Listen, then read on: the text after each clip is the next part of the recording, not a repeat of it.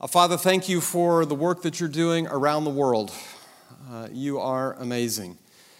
Uh, we pray for clarity and discernment as you uh, have led us. Please continue to lead us. As we get into your word tonight, I pray that your spirit would be our guide and our teacher. Take what is yours, please, and make it ours. We ask, all in the name of our wonderful, matchless Savior, Jesus. Amen. Okay, the book of Job. Oh, yeah, thank you, Job. The book of Job. Oh, first, I, I had this. I don't think I've shown you this before. This is kind of fun. Uh, pictures of Jesus in Genesis. So here's some more. The, the characters that we looked at Abraham, who's the royal heir who left the comforts and privileges of home to go to a place he'd never been, living there by faith. Isaac, the promised self sacrificing one. Jacob, the one who blessed his family. Joseph, the forgiving and gracious ruler. Uh, interesting little pictures of Jesus in the characters, even way back here in Genesis. Little pictures of Jesus. Okay, that's uh, that was from Genesis. Here's Job. Medals of honor. Um, anyone in the military here? Okay. Usually I have one military person and they see these and they go, I can tell you all about those. And that's always fun to hear from them. So I'll have to tell you about them. Um, our country honors its special battlefield champions with the Medals of Honor. We've just, Veterans Day was last week. Thank you, veterans. But the Medals of Honor, this is how we as a country honor those who have distinguished themselves on the battlefield. The Medal of Honor is the United States of America's highest and most prestigious personal military decoration that may be awarded to recognize U.S. military service members who have distinguished themselves by acts of valor. The medal is normally awarded by the President in the name of the Congress. Because the medal is presented in the name of the Congress, it's often referred to informally as the Congressional Medal of Honor. However, the official name of the current award is Medal of Honor. Within United States Code, there are three versions of the medal one for the Army, one for the Navy, and one for the Air Force. If you're in the Marine Corps or the Coast Guard, you receive the Navy version should you qualify. The President normally presents the Medal of Honor at a formal ceremony in Washington, D.C., that is intended to represent the gratitude of the U.S. people uh, with posthumous presentations made to the primary next of kin. According to the Medal of Honor Historical Society of the United States, there have been 3,522 Medals of Honor awarded to our nation's soldiers, sailors, airmen, Marines, and Coast Guardsmen since the decoration's creation, with just less than half of them awarded for actions during the four years of the American Civil War. So the Medal of Honor. You know, what's. Sometimes certain soldiers are compelled to step up and step out in extraordinary ways, uh, even unto death, for the benefit of others. They choose to endure unmerited suffering. And because of their love of country and cause, we honor them. A recent example. Uh, in 2004, Corporal Jason Dunham saved the lives of his fellow Marines in Iraq when he smothered a grenade with his helmet and body he was posthumously given the Medal of Honor in 2007. There are certain men and certainly certain women who seem on the battlefield to be compelled to give their lives for the benefit of others, and they are honored for it. by our country. They receive, in a sense, or they have um, given distinguished service. They've distinguished themselves on the battlefield, performing above and beyond the call of duty in war against the enemy. You undoubtedly see where I'm going with this. Some saints are called by God to do life on the battlefield above and beyond the regular call of duty in the war against the enemy. They are called to serve as God's weapons and God's witnesses. They exhibit distinguished service. And you say, What? What does it mean to be God's weapon and God's witness? His weapon against Satan as you read in the first two chapters of this book. And witnesses to the angels, believers, and unbelievers alike. And you say, Bill, show me that in the Bible. I'd be happy to. Ephesians chapter 3, verses 9 and 10. You need, we, sometimes we just need to regain perspective on what's going on down here Ephesians chapter 3, verses 9 and 10. Paul in chapter 3 is, of course, talking about the mysterious plan of God and Himself. Um, he says, beginning in verse 8, Though I am the least deserving of all God's people, He, God, graciously gave me the privilege of telling the Gentiles about the endless treasures available to them in Christ. Verse 9 I was chosen to explain to everyone this mysterious plan that God, the creator of all things, had kept secret from the beginning. God's purpose in all this was to use the church to display his wisdom in its rich variety to all the unseen rulers and authorities in the heavenly places. What did Paul just say? That the angels are looking down from heaven on you and me to see how God treats us and how we respond to God. And we are His plan to show them who He really is and what He is really like. If that doesn't blow your mind, I don't know what will. Everything you say and everything you do here is a weapon against Satan and a witness toward who God is. And as Paul said, the privilege of telling the Gentiles about the endless treasures available to them in Christ. The privilege that we have is on display for heaven. You say, What? What's the one thing that angels could never have seen about God? We talked about this when we did Genesis. They couldn't see His grace, His unmerited, undeserved favor.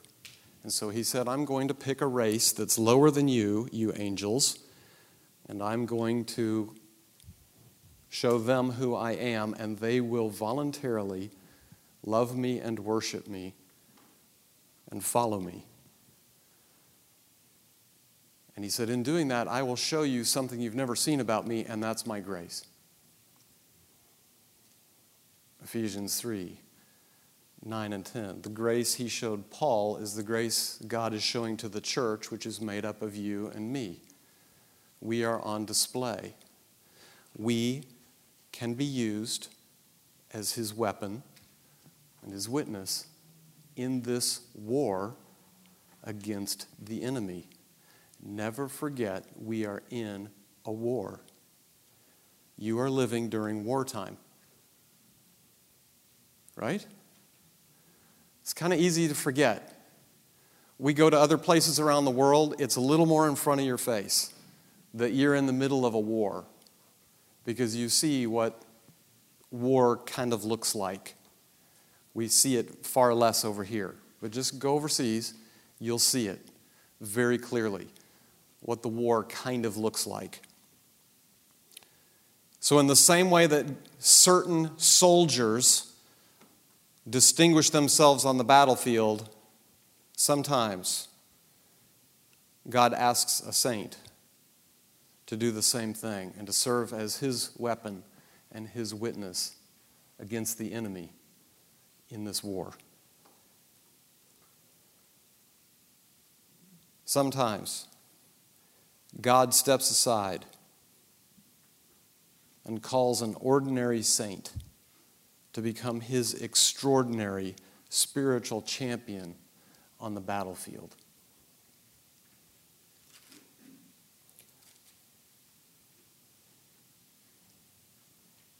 I want to let that sink in for just a second.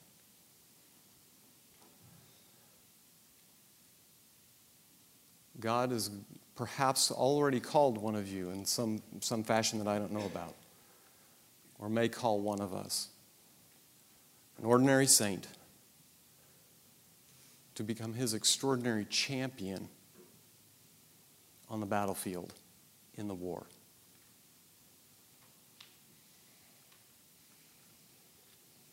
This is Job's story. Job is called into battle and never knows it. He never knows what's happening behind the scenes. You and I have the privilege of the New Testament. We have an idea of what's happening. I didn't say it made it easier, but there are times when God asks a Job or one of us to distinguish service on the battlefield. I've titled this, or I've sort of subtitled it, Unmerited Suffering. Did Job do anything to deserve this suffering that he encountered in chapters 1 and 2? No. This is unmerited suffering. Some of you and some of you know others who have encountered, if I say it this way, merited suffering. I mean, you, you did something stupid, you whatever, whatever, whatever. You, the suffering that came to you might have been merited. You, you deserved it. What Job got was absolutely unmerited. And sometimes God asks, one of his saints to do the same thing. Our story takes place in the land of Uz, not the land of Oz. The land of Uz. We don't know where it is, but many scholars would suggest it's right kind of in that circle somewhere. So it's close to Canaan, it's close to the promised land in that sense. You know, so here's, here's Israel over here. So it's close to that, but it's not that. Um, Job is in the line of Shem through Terah, through Nahor, rather than through Abraham. I know you remember all that from Genesis. Remember that? Okay, good. Remember, you can't forget anything. So he's in the line of Shem. Uh, and we have to come to grips with the fact that Job is a Gentile. What? I thought Abrahamic covenant and Abraham and Isaac and Jacob and Israel and yes, all of that is still true. But yet, very early on, many people believe Job was actually the first book written in the Bible. I don't know, maybe it was. We covered Genesis first because Genesis predates some of the things in, in Job. But Job may have been the first book written. And so it was at a time when this is all still forming. And so Job seems to know quite a bit about God, and he seems to live a very godly lifestyle. Who Who is this book about? It's about Job. Job is unknown outside of this book, although he's referred to in the Old Testament a few times. His name means much persecuted. Pretty good name. And he, whoever wrote this is probably an eyewitness of what happened. It's possible it's one of the four friends.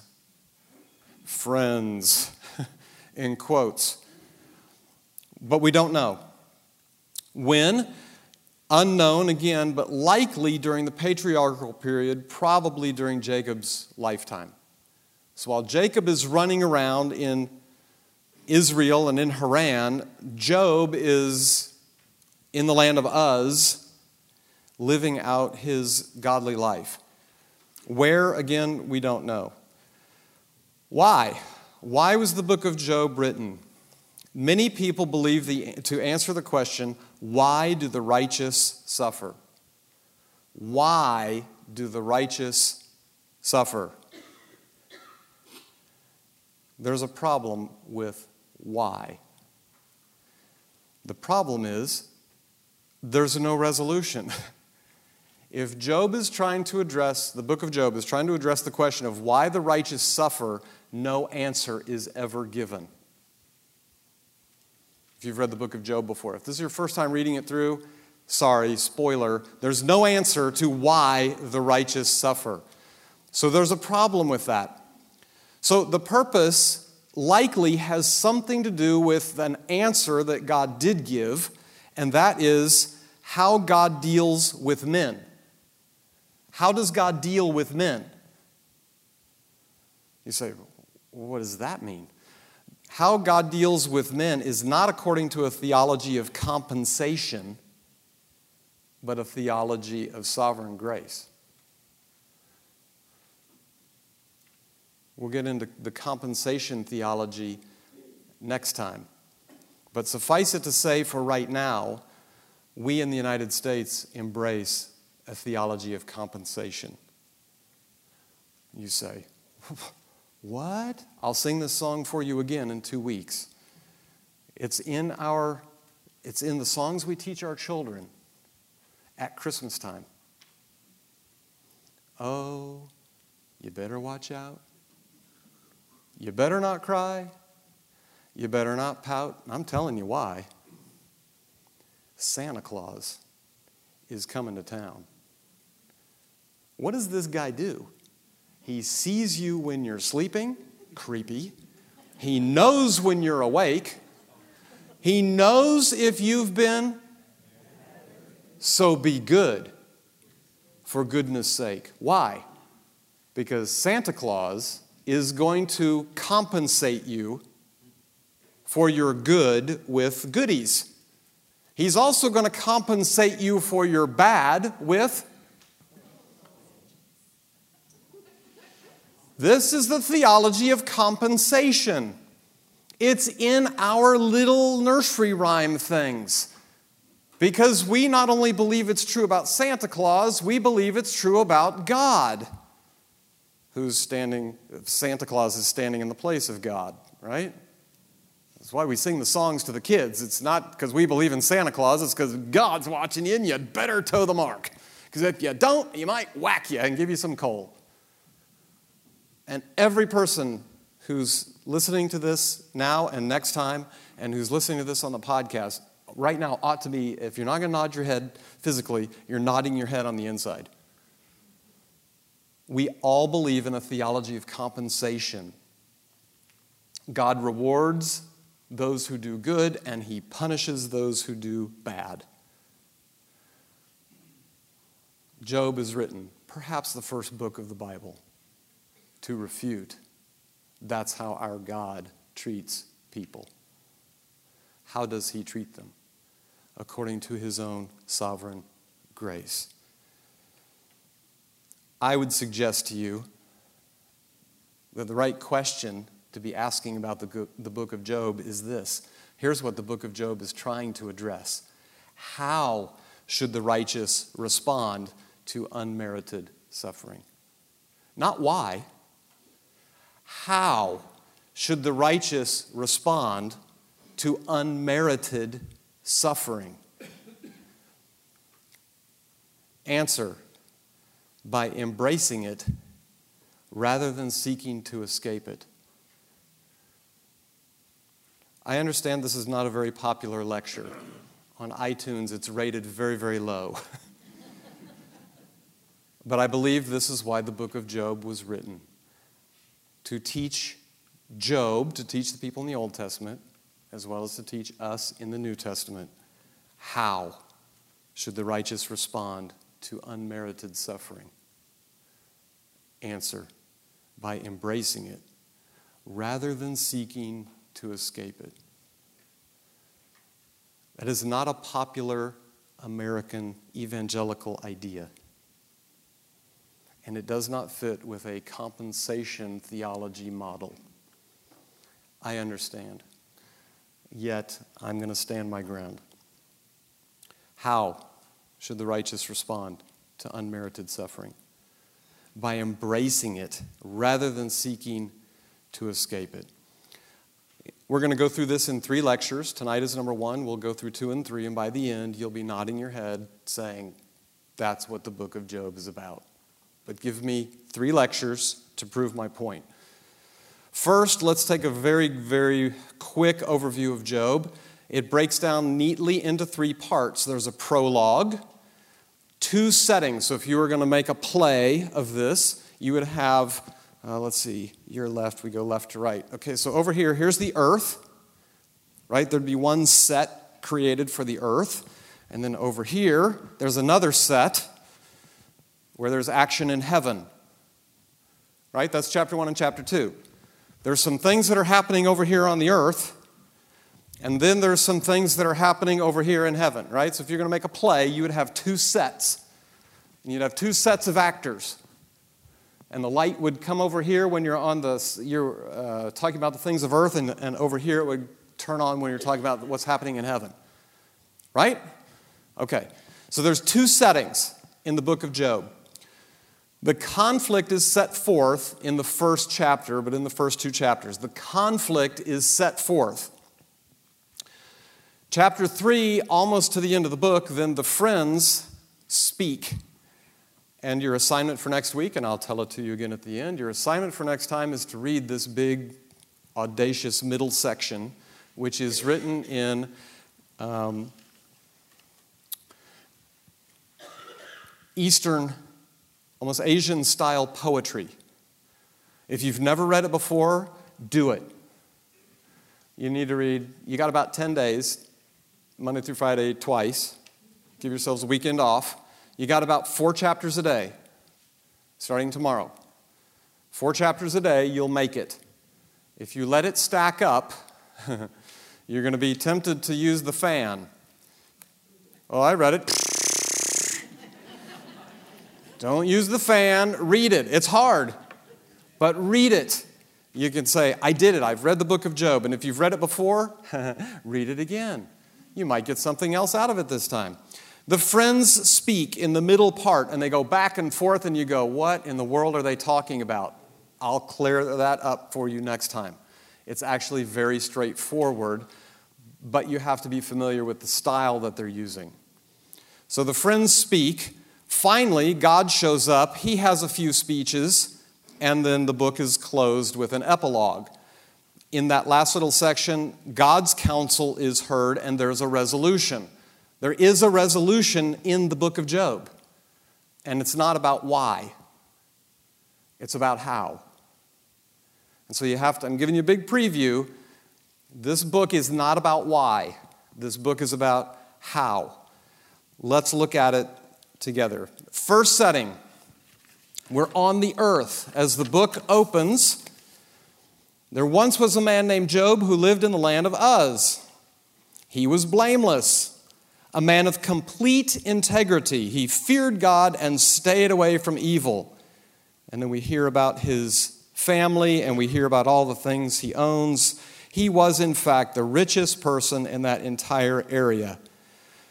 Here's an example of what Job would do. Job's sons would take turns preparing feasts in their home. They would also invite their three sisters to celebrate with them. That is so nice.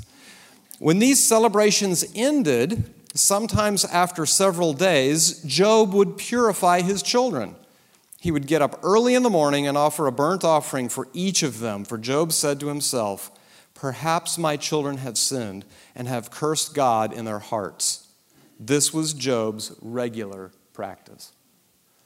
What a great dad.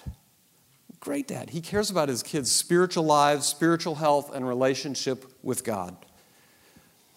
One day, the members of the heavenly court, probably, so in the book of Job, Satan is actually a proper name, and it's actually Hasatan, which is the Satan. So the Satan shows up, and he brings some people with him. Likely angel, I mean, undoubtedly angels who fell with him. He brings a few with him. I think I might do that if I were going to show up to God too. One day, the members of the heavenly court came to present themselves before the Lord, and the accuser the Hasatan came with them. Where have you come from? The Lord asked Satan. Satan answered the Lord, I've been patrolling the earth, watching everything that's going on. Then the Lord asked Satan, Have you noticed my servant Job? Stop.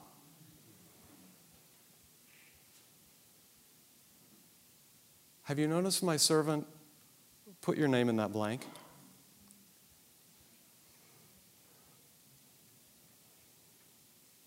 I'm not suggesting you're, you are or aren't Job. I'm just suggesting the text is teaching us God absolutely sees you and what you do and what your life looks like every day.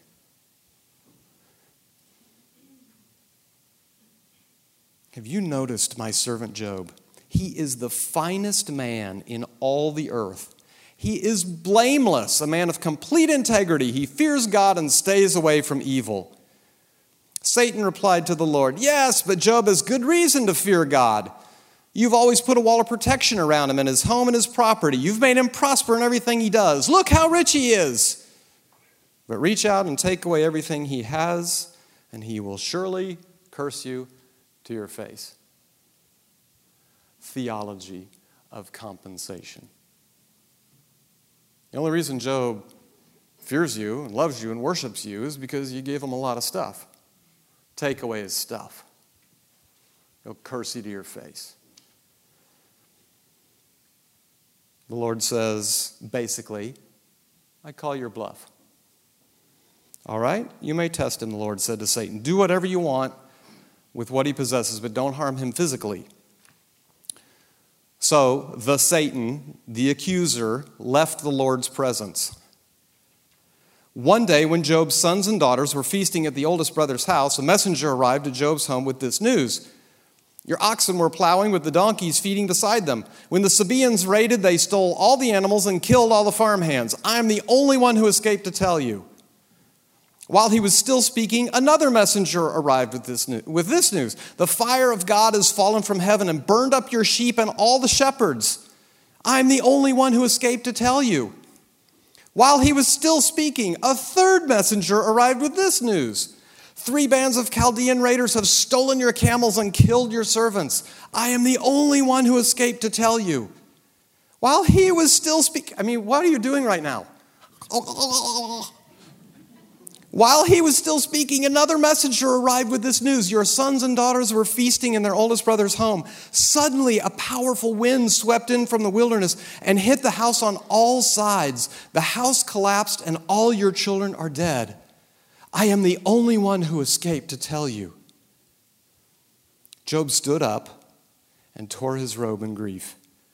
Then he shaved his head and fell to the ground to cry and lament and cuss God out. Oh no, he fell to the ground to worship. He said, I came naked from my mother's womb, and I will be naked when I leave. The Lord gave me what I had, and the Lord has taken it away. Praise the name of the Lord. In all of this, Job did not sin by blaming God.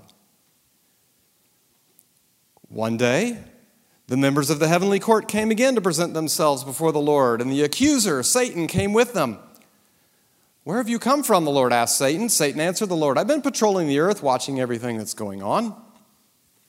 Then the Lord asked Satan, Have you noticed my servant Job? He is the finest man in all the earth. He is blameless, a man of complete integrity. He fears God and stays away from evil.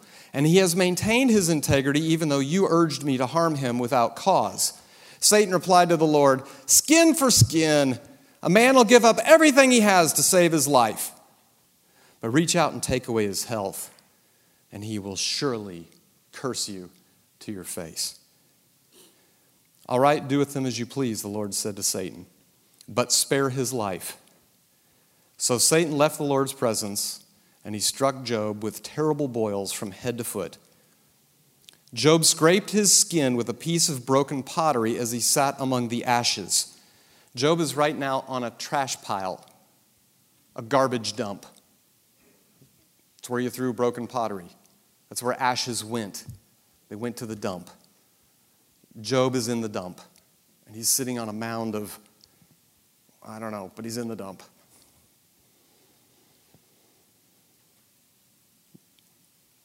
His wife said to him, Are you still trying to maintain your integrity? Curse God and die. Honey, don't ever say that to me.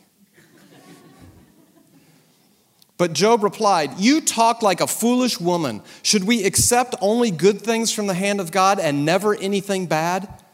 So, in all this, Job said nothing wrong.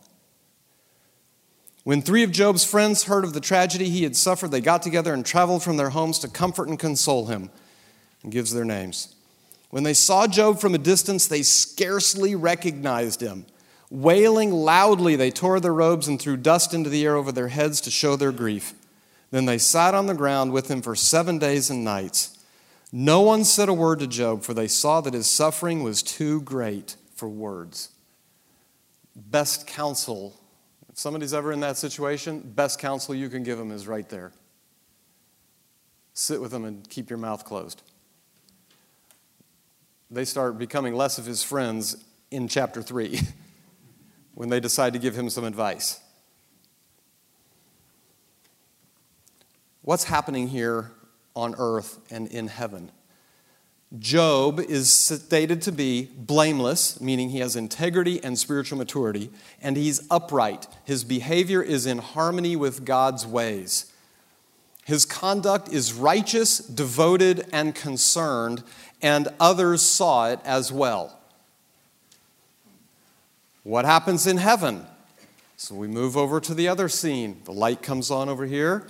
Satan's first accusation Job only worships you because you've protected his stuff. He only gives to get. That's compensation theology. How'd that work out for the Satan?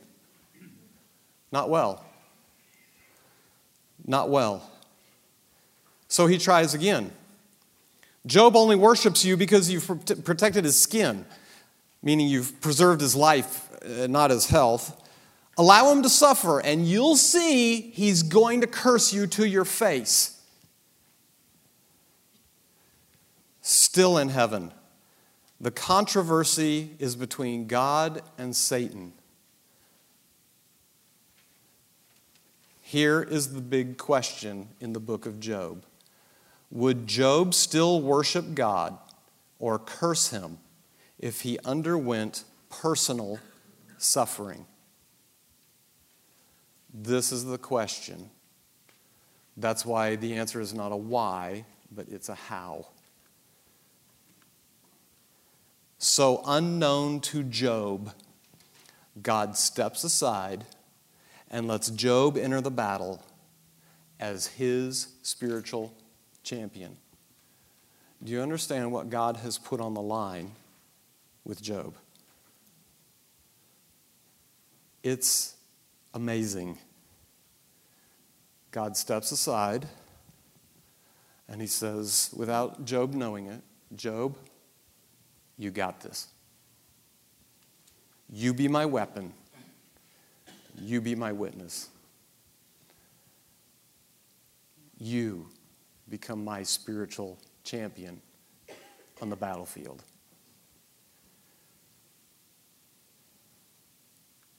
Will Job vindicate God's wisdom and God's ways? You say, well, how in the world can he do that? Very, in a certain sense, very simply.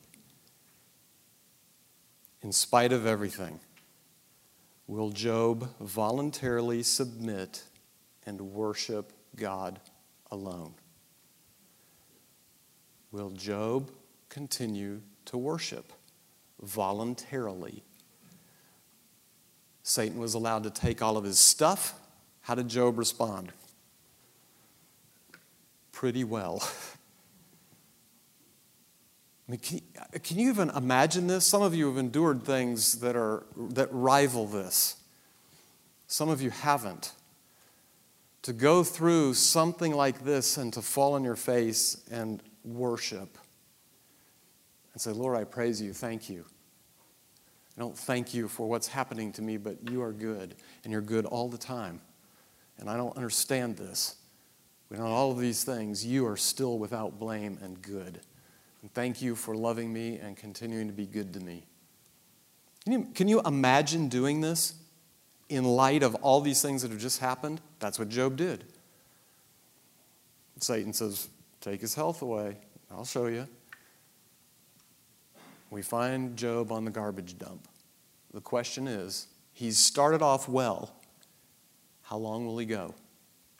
Will he give in? Will he begin to curse God? Satan says yes. God says he's not going to curse me. Job is my champion. And he calls an ordinary person to be his champion to the heavenly realms. That is amazing.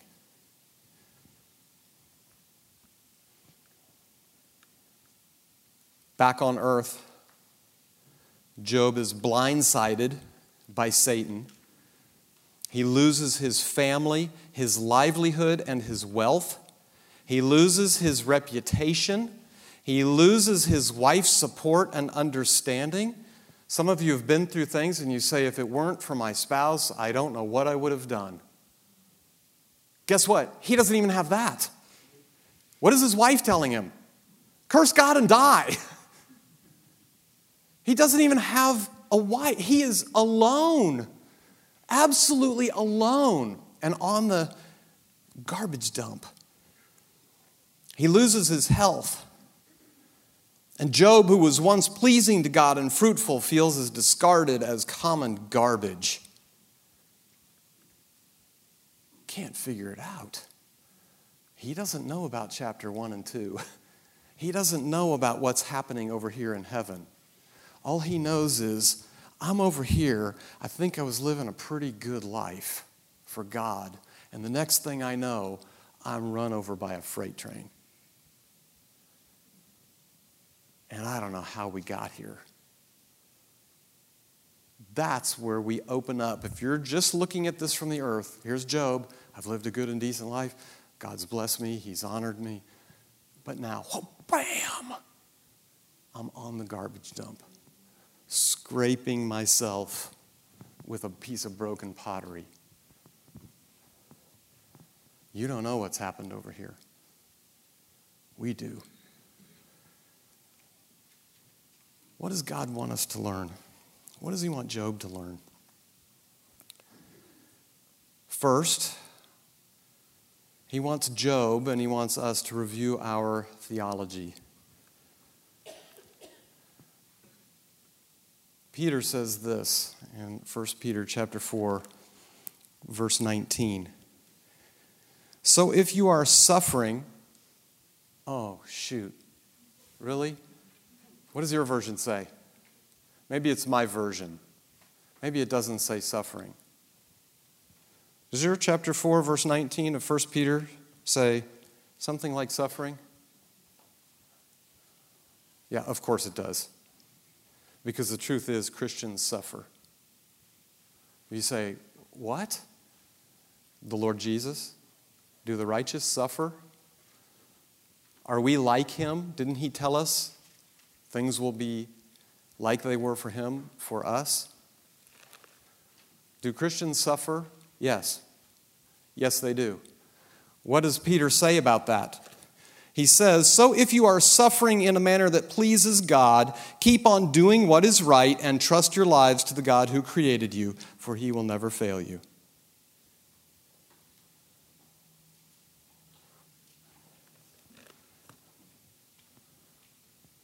God wants us, and he wants Job, to review our theology.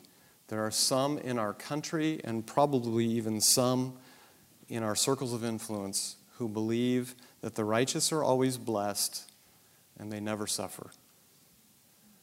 That is not according to the Word of God that I just read you and the example of our Lord Jesus. The righteous do suffer. Sometimes is it merited, meaning it's because of stupid things they've done? Yes. Is other times not anything to do with them, but it's unmerited? Yes. What are we to do? What does Peter say to do?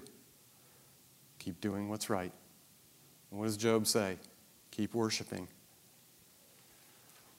The truth is, the righteous do suffer. Well, if the book is about how God deals with men, and it's not by compensation, but it's by sovereign grace, what does that mean? I wrote that down. Remember John 9? Remember John 9? Anyone? Anyone remember John 9? The blind man? And the disciples say, Lord, who sinned? This man or his parents? Right? What do they have? Theology of compensation. Who sinned? This man or his parents? Jesus says, neither. This was for, to me, for me to uh, demonstrate my glory. Huh? The, even the disciples, listen, if even the disciples have a theology of compensation, guess what? It's something we struggle with too. All right. Here's, here's what I wrote down. Uh, if God deals with us, or I should say, since, not if, can't make my, uh, whoops, there's my little thing not working here. Uh, if God deals with us by sovereign grace, since grace is God's unmerited favor, that's what grace is, it's His unmerited favor. I cannot demand it, I have no right to expect it, and cannot become angry if He is less gracious to me today than He was yesterday or if he chooses to favor someone more highly than me. If it is unmerited favor, I cannot demand it. I have no right to expect it, though he has given it, and cannot become angry if he is less gracious to me today than he was yesterday, or if he chooses to favor someone more highly than me. What does a theology of compensation say? I've behaved well, Lord. You owe me. And what happens if something bad, you fill in the blank on bad, what if something bad happens to me? First question why me? That's not living under unmerited favor. That's living under some kind of entitlement. I deserve or I've earned God's unmerited favor. Second, it's not fair. I know none of you have ever thought that. I've had those sinful thoughts. Why me? And that's not fair. That is living under a theology of compensation, not under grace. Under living under God's sovereign grace, which is his unmerited favor, I cannot demand it. I have no right to expect it and cannot become angry if he is less gracious to me today than he was yesterday, or if he chooses to favor someone more highly than me.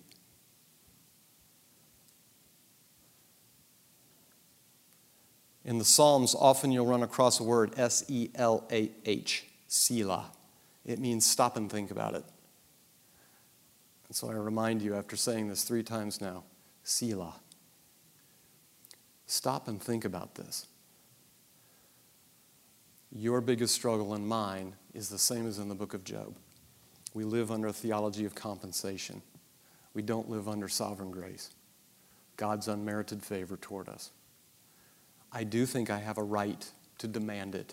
I think my lifestyle, my service, my, you again fill in the blank, deserves God keeping me from illness, keeping me from, you, you fill in the blank. God, I've lived a good life for you. I don't deserve this, and this is not fair. Any of you ever run across someone, sinners like that? If you've run across me, you've run across somebody like that. I cannot demand it, I have no right to expect it, and I cannot become angry if he is less gracious to me today than he was yesterday, or if he chooses to favor someone more highly than me, because I live under his unmerited favor. And in his sovereignty, he can choose to do with me what he wants. And you say, Really? Do you recall the little thing that Peter and John got into right after the fish? Remember when Peter's restored? At the end of John? And John is walking away, and it was said of John that he would not die until he saw the Lord. And Peter goes up to the Lord, Hey! what, what is that that I just heard about John? And the Lord turns to Peter and says something very curious. He says, What is that to you?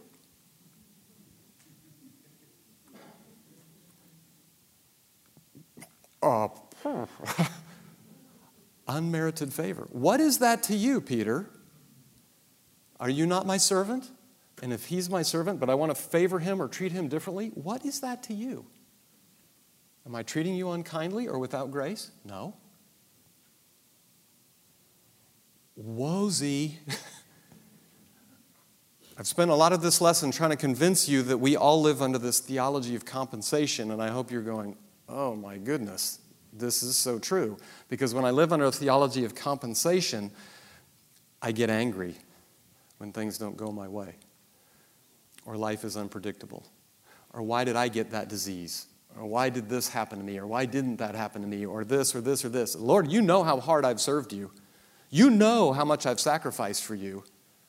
You know how I've spoken well of you around everybody. How can you give me this for what I've done? I'm exaggerating a little bit, but I've said that to myself. Maybe you have too. That is not anything but a theology of compensation, and that is not how God deals with men.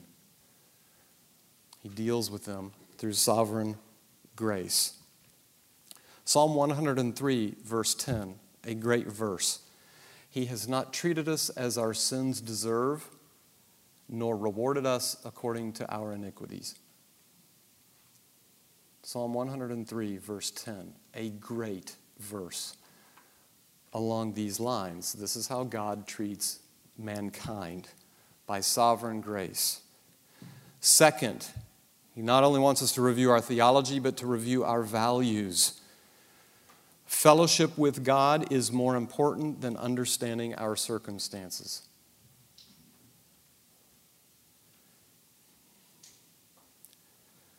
There are men and women you know who may have already gone on to glory. But the most godly men and women I have ever met are those who are facing death and know it, and know there is no hope of cure or way of escape they have settled that, is, that issue. They are unbelievably joyful and ready to go. Fellowship with God is more important than understanding our circumstances. Sometimes our values get out of kilter Let me tell you something else from 25 years of pastoral ministry. Knowing why has never healed or maybe even helped anyone. Do you know why? Because there's always another why. Why did this happen to me? Uh, because of this. Well, why is that? Every why leads to another why. It doesn't solve anything, it just leads to more questions. Where do the questions stop? When I'm sitting at the feet of the Lord in fellowship with Him.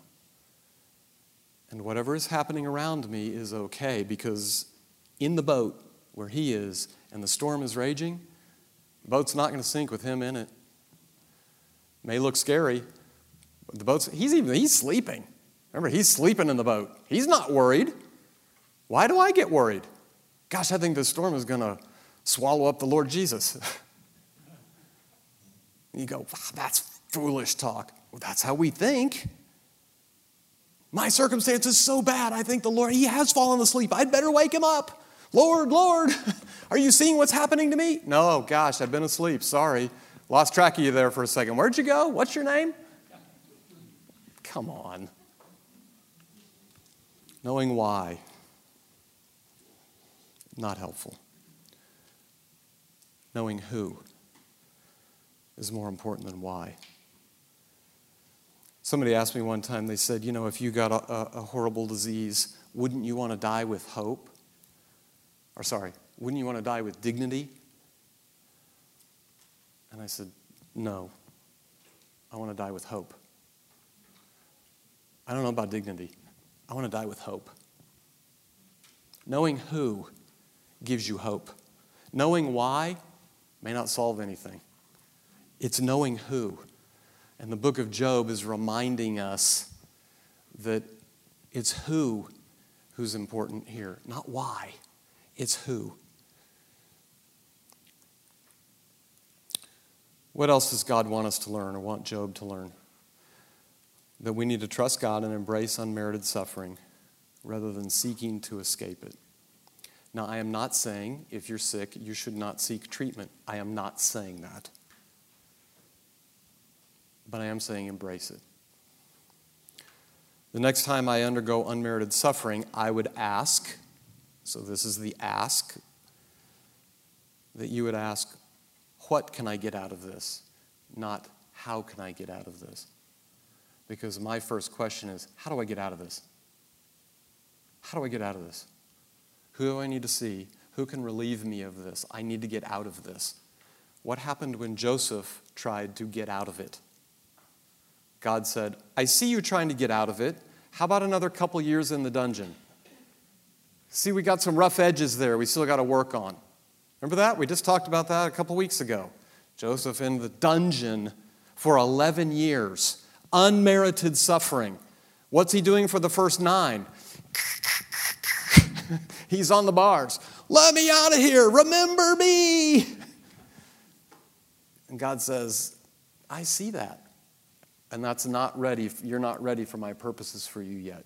So stay where you are for two years. How is he when he comes out? I hear you can interpret dreams. The Lord can. I can't do anything. Joseph is a changed man. Those last two years, the Lord left him in just long enough, and then he pulled him out. What can I get out of this? Not how can I get out of this? Why should the righteous embrace suffering? Final question. Because it glorifies God's name and grows God's saint. How does it do that? glorifies his name because it reveals our voluntary worship as God's surrendered servant. What has the Satan accused God of? You've given Job a lot of stuff and you've given him his health. Of course, he worships you. Take it all away and he'll curse you. So far, Job has continued to voluntarily worship God as his surrendered servant. How does it grow his saint? Because it refines our character, Job's character, Joseph's character, as fire refines and purifies precious metal. How does it glorify God's name? It demonstrates our motivation of love for God, not compensation. How does it grow us? Because it deepens our understanding of God's character. How does it glorify God's name? Because it silences Satan's false accusations. How does it grow us? It strengthens us. It turns a saint into a soldier. You know the difference between a recruit and a Navy SEAL? A lot. One, you would say, I'll go to battle with that fella or that lady any day of the week. The other, you go, you know, not so sure yet. I'll go to battle with a Navy SEAL. I won't have to do anything. He or she will just take care of the whole thing. How did that person get to be like that? By sitting on a couch? By taking a lot of classes? By being in battle. How do we go from being just a saint into a soldier? It's through these kinds of suffering periods in our life. How does it glorify God's name when we suffer rightly? It affirms and vindicates God's wisdom and God's ways.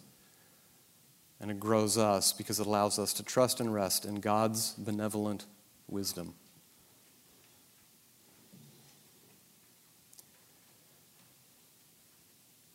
For next time, which is two weeks, 10 business days. I know you get Thanksgiving off at business, but if you take Monday through Friday times two, that's 10 days. There's about 40 chapters, about four chapters a day. Don't get behind. You can do this. Job 3 through 37. You can make it. It's two weeks away, but don't let it stack up. Otherwise, you'll. It, it's tough, it's rugged. All right, I'm going to pray, and if you're available and you're a man, I need you to help me break down the tables. We're going to roll them over here, and we're going to stack the chairs up right along the side. Uh, or if you're not healthy enough to do it, please don't, don't feel compelled or don't strain yourself, because uh, that's merited suffering. That's not unmerited suffering. Don't start thinking, yes, I have an opportunity to practice Job tonight. Let me pray for us. Father, thank you for the amazing example of Job. Uh, what, what an amazing uh, person he is. What an inspiration to us. What an example. Uh, and thank you for the truth that's here in your word. Uh, you're not trying to answer the question of why the righteous suffer, uh, you're trying to answer the question of how should the righteous endure unmerited suffering. And you want us to embrace it and not try to run from it, uh, but to worship you and to continue to do what's right. And Father, we're really glad that you know how hard that is for us, uh, thanks to the Lord Jesus. So we thank you, we love you. I pray for the best Thanksgiving we've all had with our family and with you as our honored guest at every table. Uh, may this be a truly wonderful week and Thanksgiving celebration. Thank you for our freedom. Uh, thank you for the bounty that you've given to this country and to this city and to this church. We thank you. We're grateful. And we say thank you this evening. Uh, and uh, we love you in Jesus' name. Amen.